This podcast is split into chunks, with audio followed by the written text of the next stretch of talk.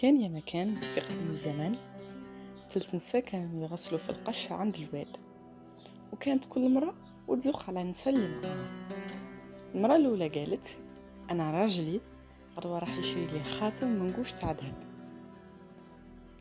المرة الزوجة ردت عليها أنا راجلي غدوة راح يشري لي قاع القش الغالي.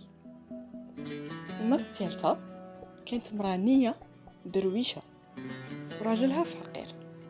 حارت تقول لهم قاعدة تفكر.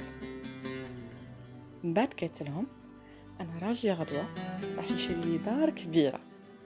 نساء هادوك يعرفوا بلي المرأة درويش وقالوا يضحكوا عليها. ولات المرأة للدار.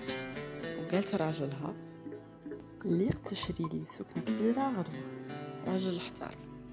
شاف مرته تبكي خرج من الدار. راح يتمشى تلاقى مع واحد من صحابه. وحكى له اللي صار. هداك الصاحب قال كاين سكنة كبيرة تنجم تسكن فيها بلا ما تشريها بصح هذيك السكنة مهجورة وفيها جنون. رفض الراجل هذيك الفكرة مع البدية. بصح مين رجع للدار؟ شاف مرته تبكي. قالها يلا يا مرة راني لقيت لك سكنة وروحوا نسكنوا فيها. دخلت المرأة هذيك السكنة. بصح الراجل. تهرب حجة إنه راح يجيب القش الباقي تاع الدار. كيما كان الحال وطاح الليل قعدت المرأة وحدها في الدار. حتى خرجوا لها جماعة عجنون صغار. بدات المرأة تسمي بالرحمن. ولات تحكم كل جن صغير وترقده حتى خرجوا لها جنون كبار. وكانوا فرحانين على خاطر هذه المرأة. عاملت ولادهم معاملة مليحة وما ضرتهمش.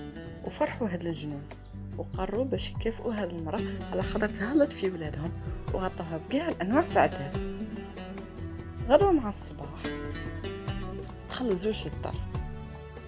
كان خايف متأكد بلي تكون كاينة حاجة صارت لمرته من دخل شاف مرته مغطية بالذهب هي حكات له على اللي صار وهنا كما يقول المثل مول النية يربح. كانت هذه هي حكاية اليوم. تلاقوا في الحكاية الجاية. مع السلامة.